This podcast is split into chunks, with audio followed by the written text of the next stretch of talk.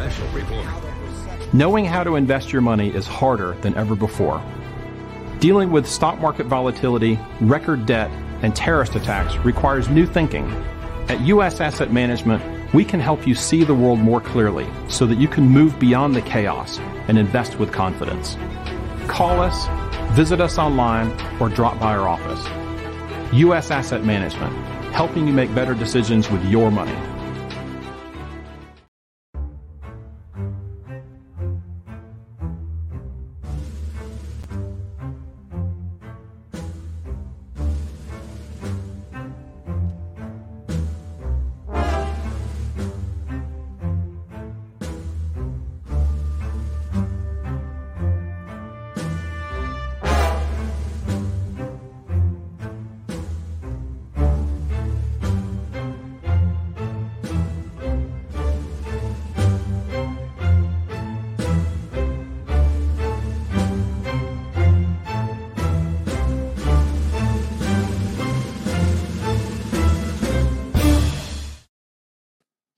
Hi, everybody. I'm Christine Dolan. This is our Globalist in Plain Sight show, and we're back this week with Todd Wood, our founder, who is with us, joining us today uh, live from Tel Aviv. Todd, how you doing uh, on the ground?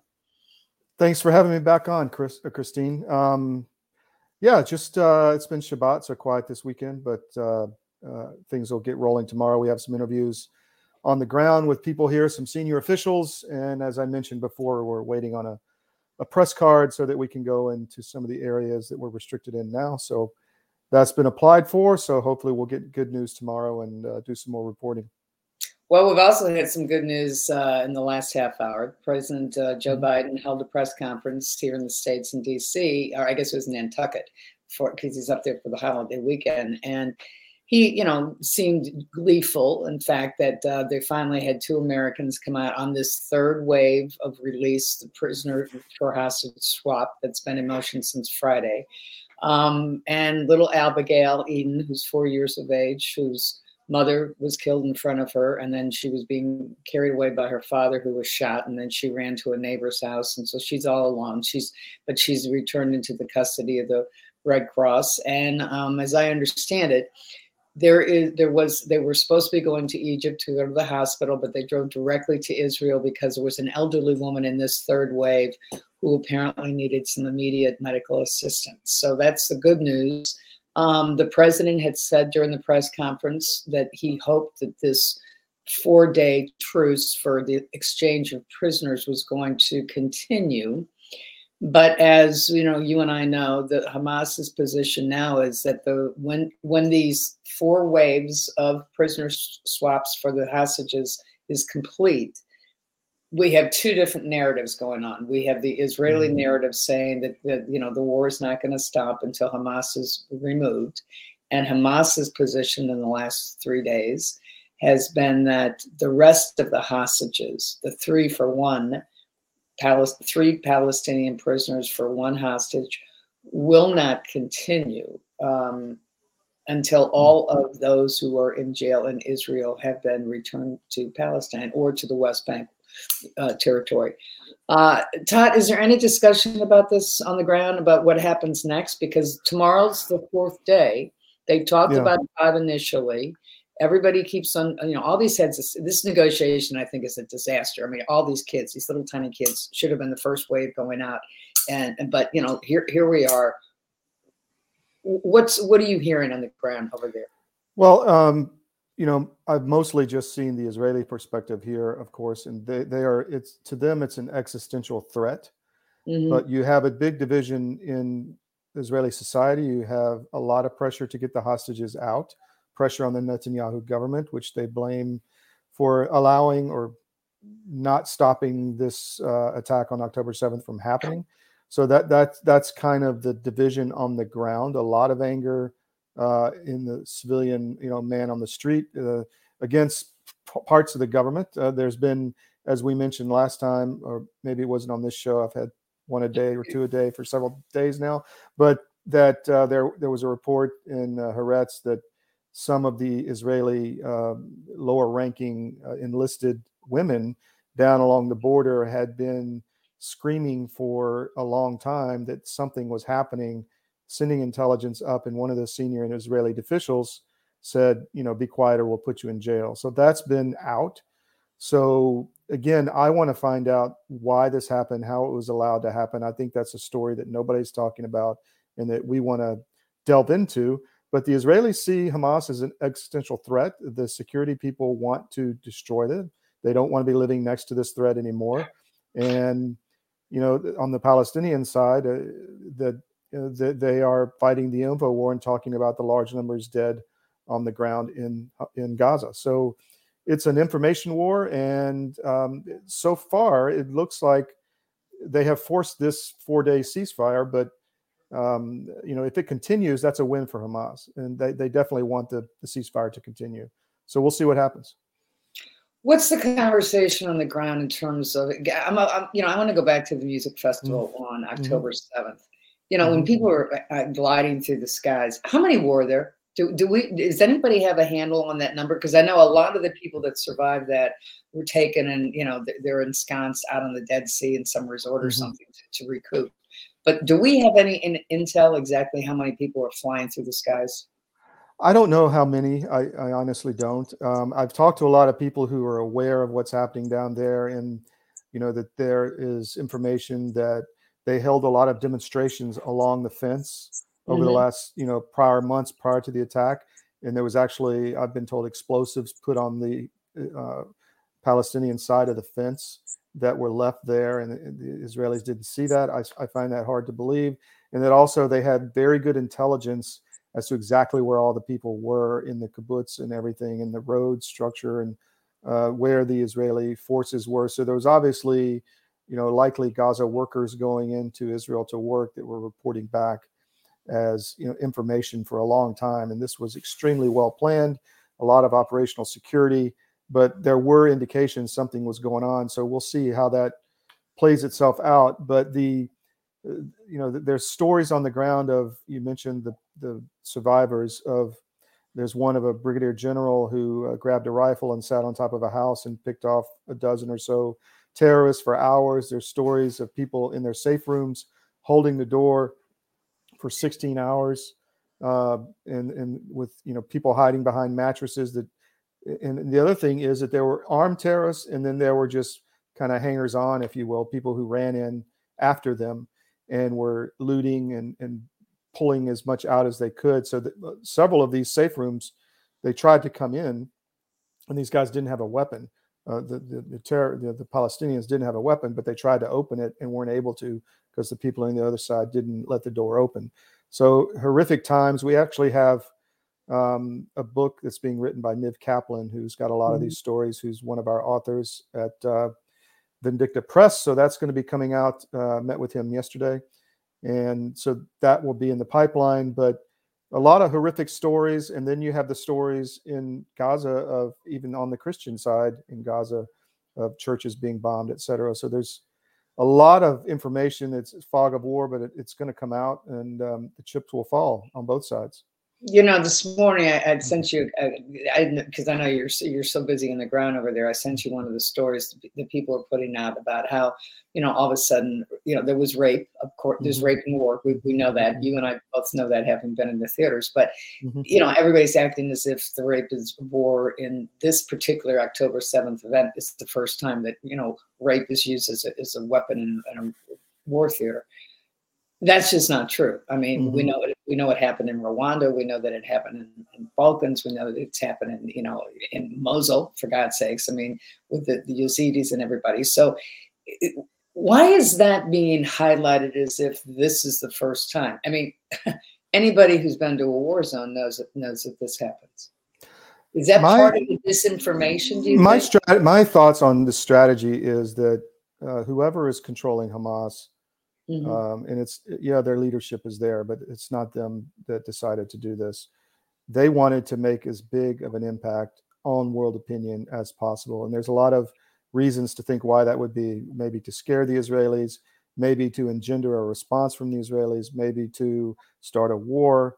I mean, I, think that's why this was so horrific. And yeah, there, there's you know there's stories of rape, there's stories I read one where you know a girl reported they raped her many times and they shot her and then, then they raped the body and it's all this. Oh, it's stuff. yeah. I mean, it's it's barbaric. The, the, the, so yeah, I, I think that's done on purpose. Why else would you do that? I mean, yeah, there's hatred, but and I know, and we've also talked about how the indoctrination in Gaza was so, and you see it all around the world against Jews um, in the campuses and everything. This indoctrination has been created for a mm-hmm. reason.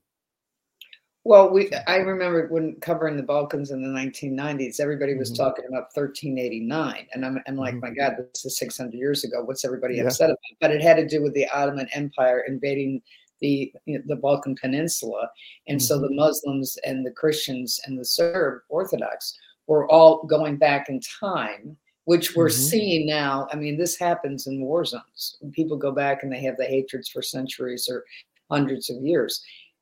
Do you sense what, on the ground there that this is different this time than the other? Uh, uh, my sense is that everything is, you know, you, here's what I feel just looking at this, looking at Ukraine, looking back on the wars we've had.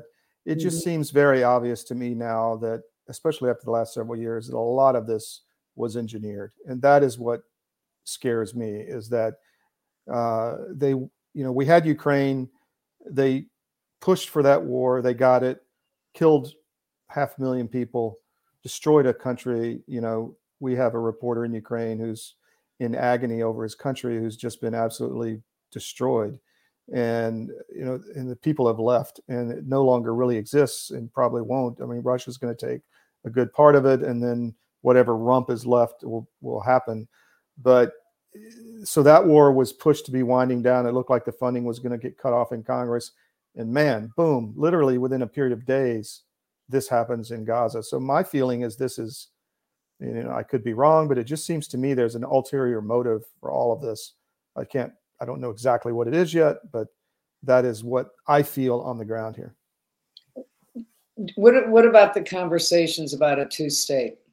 Because mm-hmm. President uh, Biden did say today during the press conference that you know he hoped that the truce would continue beyond the, the, this period, this peace pause, as I call it, uh, to get all the hostages out. But then he talked about the fact that there had to be more of a you know examination about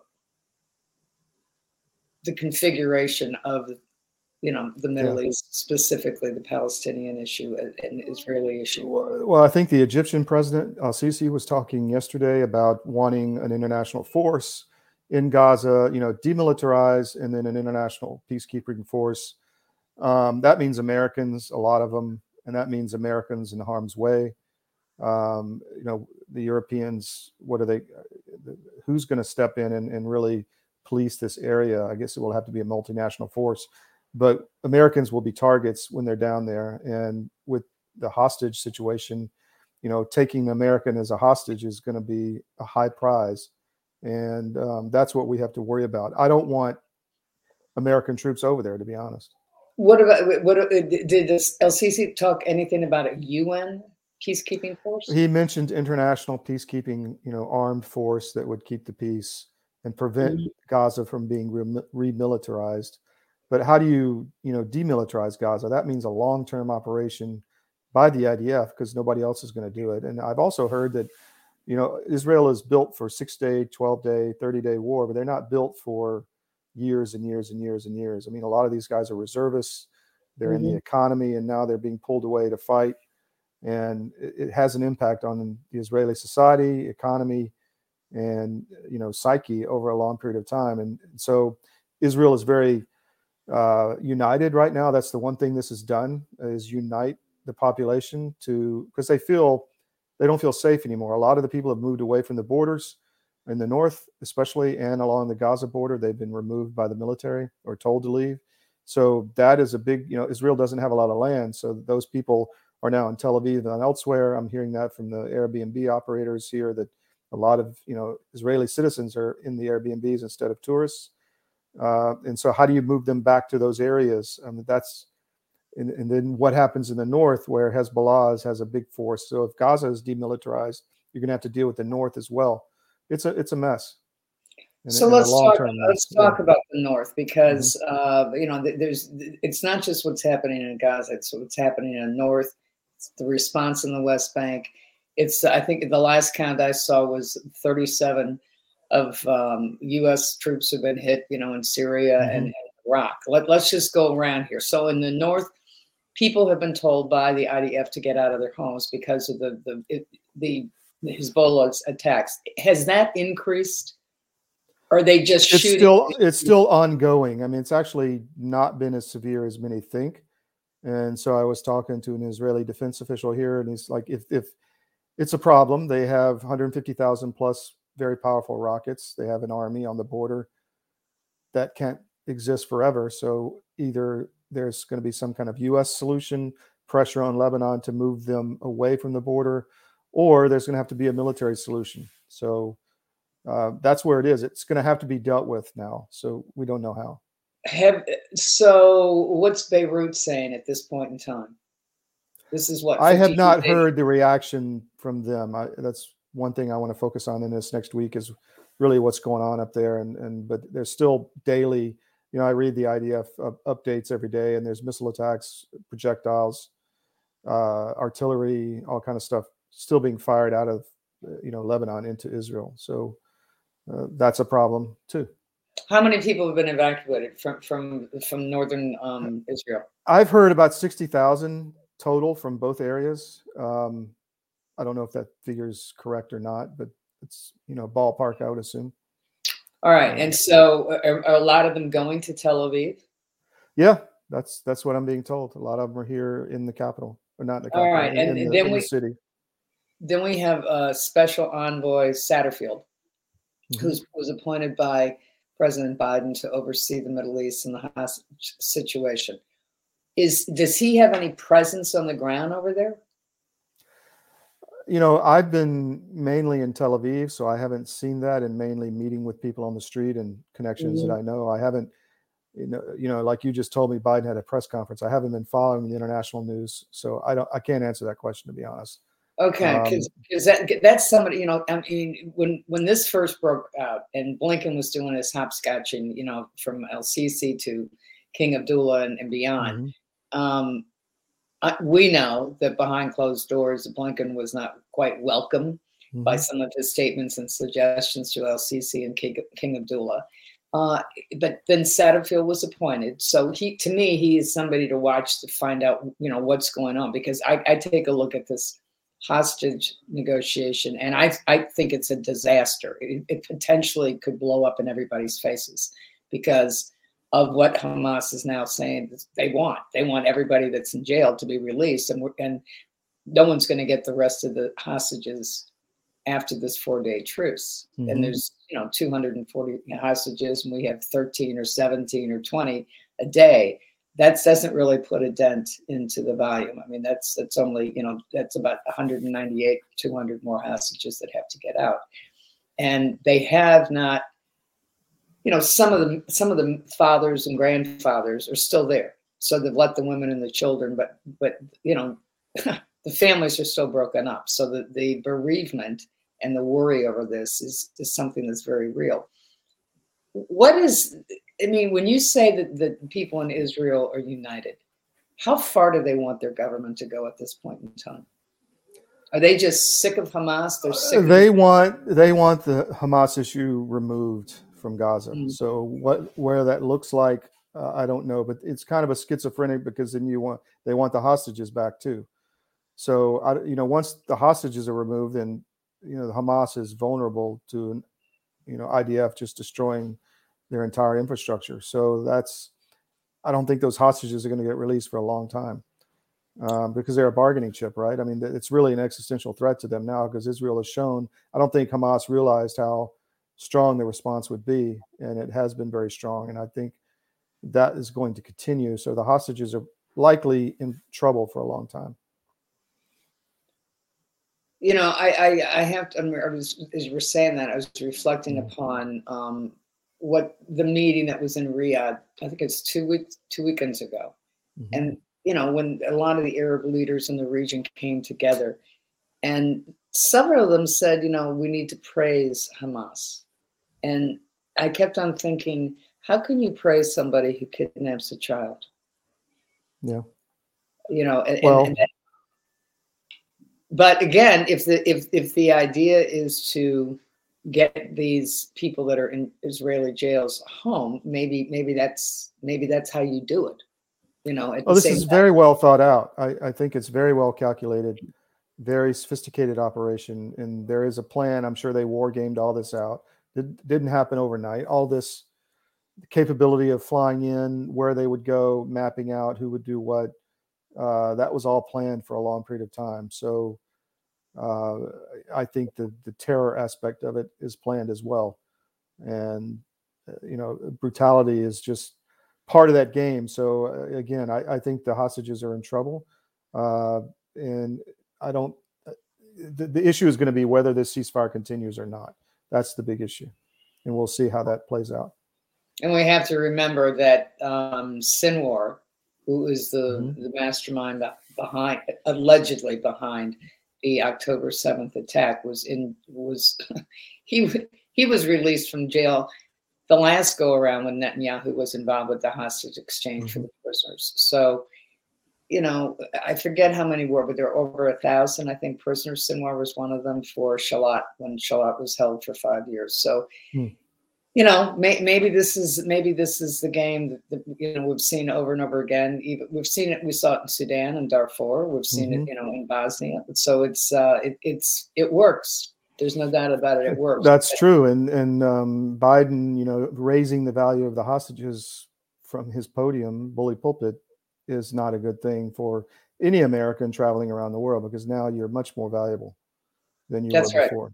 That's right. I, have been I've been quite annoyed just when when I listen to you know the the, the self aggrandizement by some of these heads mm-hmm. of state thinking that this is you know this is just wonderful we on the surface yes we want people to be home we want them to be safe and get some help but at the same time it raises the value of anybody when, they're, when, they're, mm-hmm. when praising it because that just means somebody's smart enough to kidnap somebody to demand something and there was a time when yeah. we didn't negotiate with with terrorists on this level.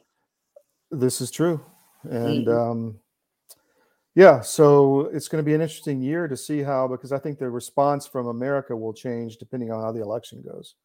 Well, let's that, talk about that. Why don't we take a break and come back and talk about um, how this is going to impact 2024? Because there is a lot going on here at home when you're over there um, okay. in Israel.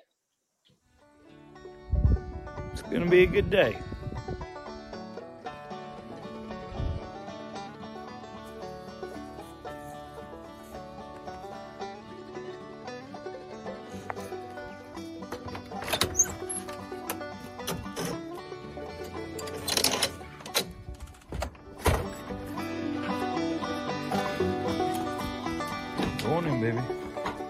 Shipping beef this Monday. We do have a little bit left available here.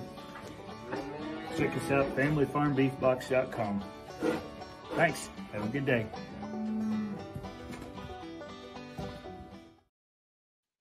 All right, so uh, let's get on to 2024. So over the weekend, Saturday, Dean Phillips, a congressman uh, who has declared his presidency for the Democratic uh, nomination, who voted for for Biden and who supports him and supports his policies, he he wrote on it on Twitter or X, I guess we call it X these days, um, that anybody who thinks that Biden can beat Trump is delusional. So we've gone from deplorables when Hillary ran to delusional, mm-hmm. which is now, I guess, it's the, the D campaigns here in the States.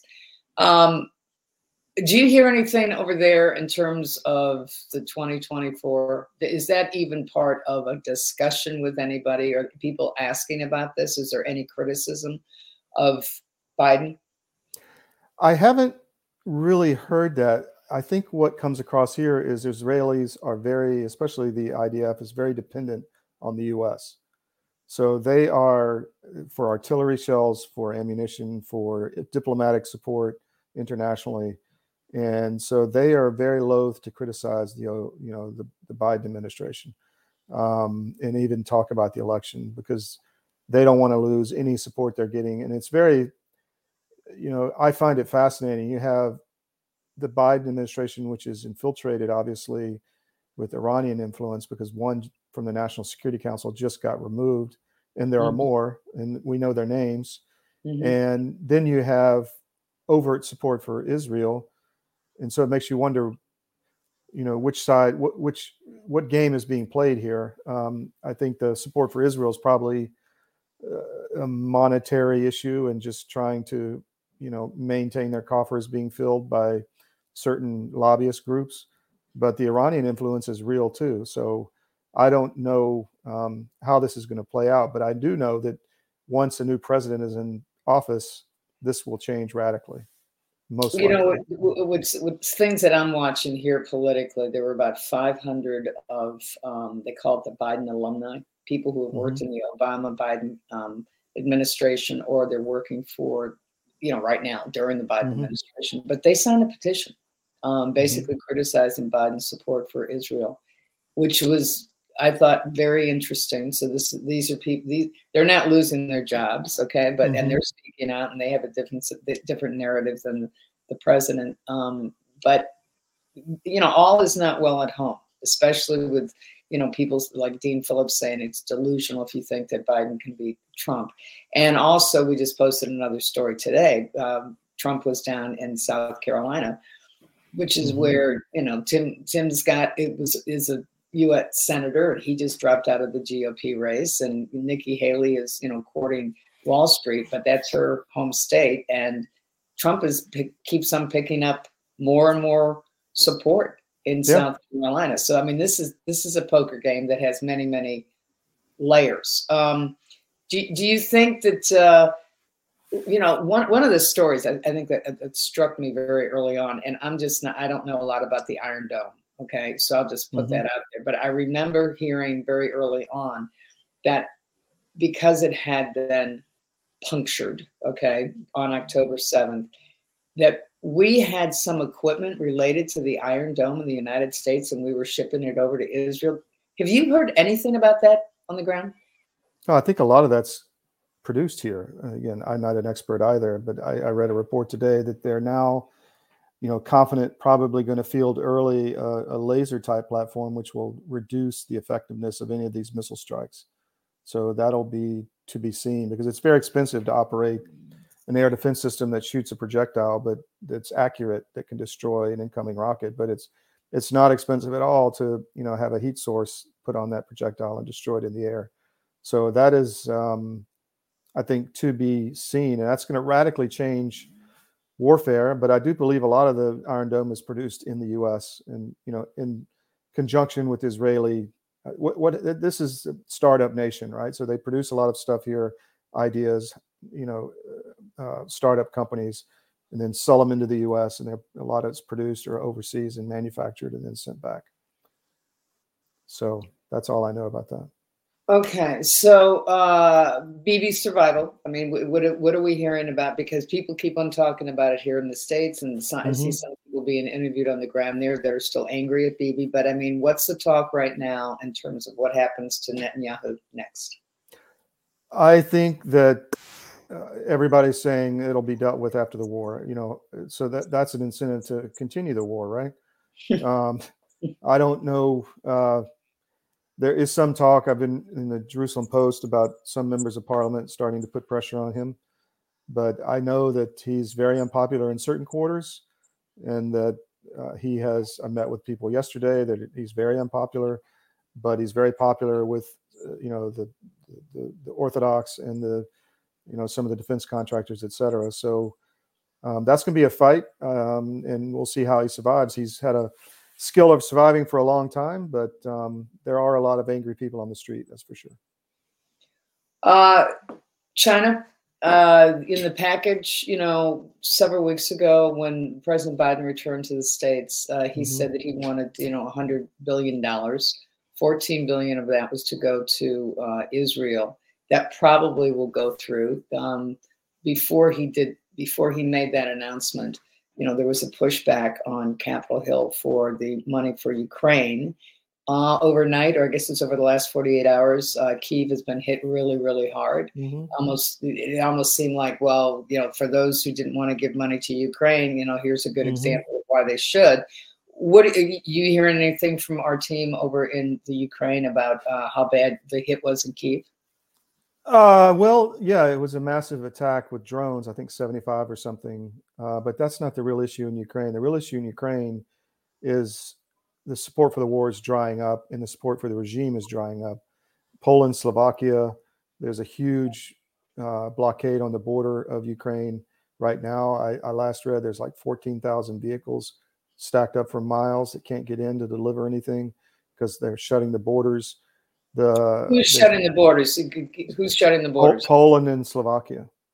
So they're shutting the borders for any of the trucks that have aid mm-hmm. to go into Ukraine and the basic- aid, weapons, everything. And um? I don't. I don't know if there's a selective if they're letting certain things through, but they're stopping. Uh, they're mostly it's a grain issue. I mean, the Ukrainian government was very arrogant while they're needing all these weapons and support, and then flooding those countries with grain and undercutting the Hungarian and Polish farmers, and that that really pissed off you know the, the Eastern European governments, and they just had enough. So there's that, and then you have the battle between the army generals and Zelensky. You know, we reported that there's lots of evidence now that Zelensky knew the invasion was coming, did nothing, even allowed it to happen to st- to get the war going. Um, so that is you know to be to come out. I mean, essentially, he didn't pull, he didn't deploy troops forward, he didn't pull citizens out of the area, he didn't let anybody know it was happening, and now generals are writing that. You know, we've been reporting that for some time, but now it's in writing in Ukrainian press, and it's causing a big stir. And there's essentially a dictatorship in Ukraine where they've stopped the elections.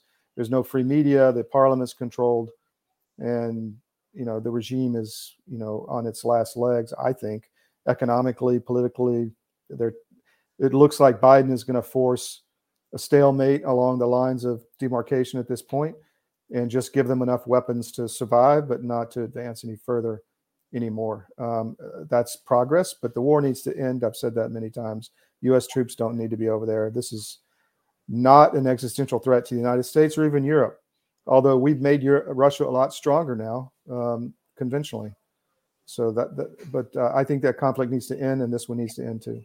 So over a year ago, um, Henry Kissinger said in Davos mm-hmm. that um, Zelensky. This is a, almost a year, almost it's over a year and a half ago. Uh, he said that Zelensky was going to have to negotiate with Russia. Do we? Mm-hmm. Do you anticipate that we will see any of that happening anytime soon? Because you know, immediately after October seventh, when our Secretary of Defense was in Brussels with Zelensky, he was panhandling to 50 other European countries for money and mm-hmm. support is when October 7th hit. And immediately the narrative was that, you know, Putin was Hamas, which quite frankly, I mean, that's that's not exactly, uh, you know, that's not exactly no true yeah. at all. All right. So, but, but, you, you know, you could see it, it was almost an opportunist narrative coming out of Zelensky at the time. But it was also it was also parroted by uh, Lloyd Austin as well. But what, that the, seems the Putin comment. Off. The Putin comment. Yeah, the Putin comment, the Putin comparison to to Hamas. Well, Lloyd Austin is a is a uh, card carrying lobbyist for the defense contractors. So you know mm-hmm. anything he says is completely untrustworthy and should be rejected. But uh, as far as Ukraine, um, there there is no way they can win against what they're facing. The only question now is how much territory are they going to give up? Is Odessa going to be taken? Probably. Uh, you know, I don't know about Kherson and Kiev area. We'll see, but I, I don't think there's. it's all about the U.S. Congress, and there's no more will to provide massive amounts of aid. So I don't know what they're going to do. They have to come to a solution. They have to come to a negotiated settlement. It's probably going to be that eastern Ukraine, probably including Odessa, goes to the Russian Federation. That's just probably what's going to happen. You know, there were there, were there were some reports that Putin was uh, and came out of you know some of the tabloids in London, but they were in the last four or five days that Putin wanted to negotiate. Do you even do you have a read on that, Todd? I think the Russians have uh, said all along they want to negotiate. And let me just be clear: I'm not pro Putin at all. I just I just look at the facts on the ground and try to tell the truth. And we've been saying for a long time that this war is is not necessary and is is wasteful and brutal for no reason. And any student of military history would know that bringing an army of mis- mismatched weapons, uh, you know, not enough support, and uh, again in a low population against a massive 10 time 10x population and a country that can basically fight forever is just not a winning solution. You know we should have made ukraine a neutral state given russia a border a buffer zone and left it at that. But they didn't want that. They pushed it all the way to the border and zelensky helped them. That's what i think. Mm-hmm. All right well i guess that that's that's our wraparound unless you want to say something about china no, I'm not the China expert. I have my opinions, but I'm not the expert. So we'll be looking at launching a, an Asian site next year. So we'll add that to the portfolio. We'll add that to the portfolio. In, in the works. Yeah, and there's in the works, and that, but there, you know, there was, uh, I guess, there was a rumble between a Chinese Chinese boat and a, and a U.S. boat, you know, in the last 48 hours too. Hmm. So I haven't seen that. You know, I, this is after Xi's meeting with Biden in San Francisco at the APEC summit, where they tried to put on a good face, and then all of a sudden now it falls apart. It seems it seems that everywhere I turn, when Biden's involved with foreign policy, there's it, it's a failure. It's a failure. Sure, sure, mm-hmm. definitely. It's it's a, it's a commitment for a lot of money, but not necessarily in Americans' best interest. All right, Todd, be safe on the ground over there. And um, we're looking forward to your reports coming out and uh, let us know how we can support you there. Thank you very much. Take care. Okay. Bye.